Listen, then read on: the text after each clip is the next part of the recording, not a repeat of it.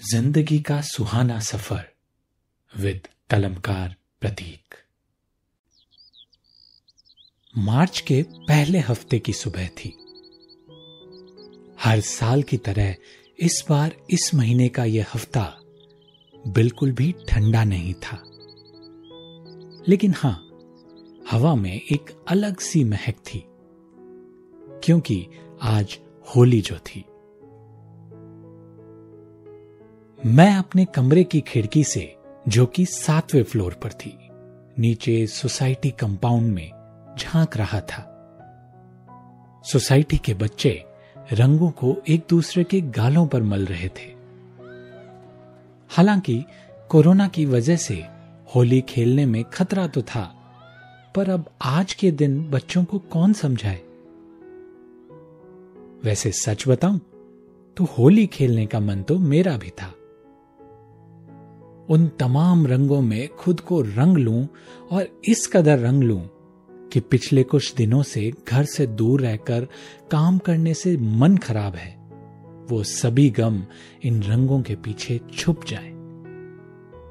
पहले लॉकडाउन में यहीं फंसा रह गया और फिर ऑफ़िस आना जाना शुरू हो गया। तो घर पिछले सात महीनों से नहीं जा पाया था। मैं इन ख्यालों में खोया ही था। कि अचानक आई एक आवाज़ ने मेरी सोच में खलल डाला। कपिल, ओ कपिल, वहाँ खिड़की में खड़ा क्या कर रहा है? चल, नीचे चल मेरे साथ। आवाज़ थी पड़ोस में रहने वाली और इस मकान की मालकिन राधा माँ की। राधा माँ, यहाँ दिल्ली में मेरी माँ बनकर रह गई थी।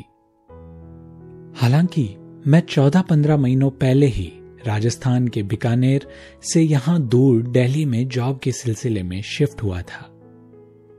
और राधा माँ के ही एक खाली फ्लैट में किराएदार बनकर आया था। लेकिन इतने से समय में राधा माँ से रिश्ता इतना गहरा गया कि वो आंटी से माँ बन गई और मैं एक किराएदार से उनका बेटा कपिल।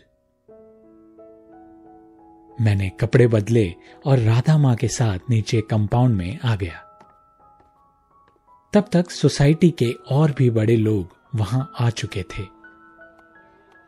मैंने सबको होली की विशेष दी और एक कोना पकड़कर होली खेलते उन बच्चों को देखने लगा।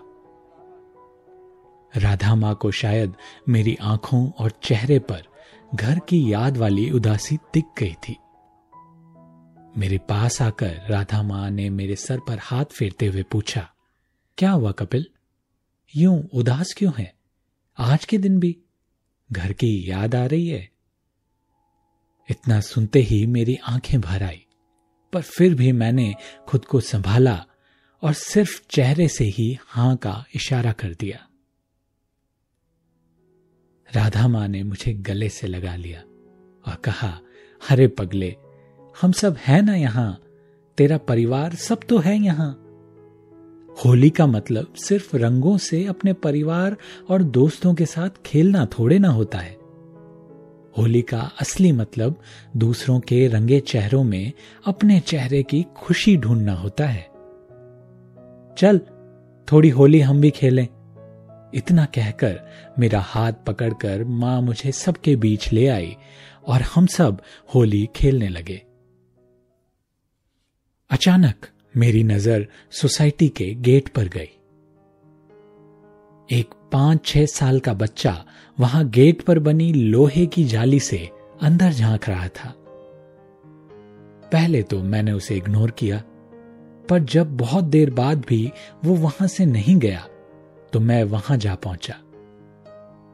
मुझे सामने से आता देख वो डर गया और वहाँ से जाने लगा। मैं झटपट सड़क पर होता हुआ उसके पास पहुँचा और पूछा, क्या हुआ बच्चा? कौन हो तुम? कहाँ रहते हो? तुम्हारे माँ बाप कहाँ हैं? इतने सवालों ने उसे असहज कर दिया था। मैंने खुद को फिर से संभाला और उसकी नज़रों से नज़रें मिलाए रखी। वो चुप था। उसके चेहरे पर कुछ ऐसे भाव थे कि मानो हज़ारों सवाल उसके मन में भी उछल कूद कर रहे हों। मैंने कुछ ना बोलकर उसे गले से लगा लिया और उसे हैप्पी होली विश किया। मेरी अचानक हुई इस प्रतिक्रिया को देखकर वो अचंभित हुआ, पर खुश भी। अब उसकी नज़रें थोड़ी ज़्यादा कंफर्टेबल थी और चेहरे के भाव भी। मेरे फिर पूछने पर कि उसका घर कहाँ है? उसने बताया कि वो पास ही एक झुकी में रहता है और उसके माँ बाप दोनों ही इस दुनिया में नहीं है।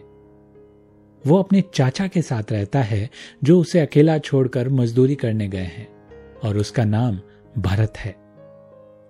आज होली है तो रंगों से खेलने का मन हो रहा था, इसलिए वहाँ गेट पर कहते कहते उसके शब्द खत्म हो गए। मैंने मुस्कुराते हुए कहा, बस, इतनी सी बात। चल मेरे साथ। हाथ थाम कर मैं उसी सोसाइटी में ले आया, जहाँ गेट पर ही हम दोनों ने सैनिटाइजर से अपने हाथ साफ़ किए और वहाँ चले आए, जहाँ सब रंगों के बीच खुद की हर तकलीफ़ भूलकर खुश थे। मैंने बच्चों को उसके साथ होली खेलने को कहा। और उसके चेहरे की मुस्कान को अपने चेहरे और दिल में महसूस करने लगा। मुझे खुश होता देख राधे माँ मेरे पास आई और बोली, क्या हुआ? तू इतना खुश? अभी तो रो रहा था। मैंने कहा, माँ, अब समझ आ गया कि होली का असली मतलब रंगे चेहरों में अपनी खुशी ढूंढना क्यों होता है। यह थी मेरी एक छोटी सी कहानी। ज़िंदगी का सुहाना सफ़र विद कलमकार प्रतीक।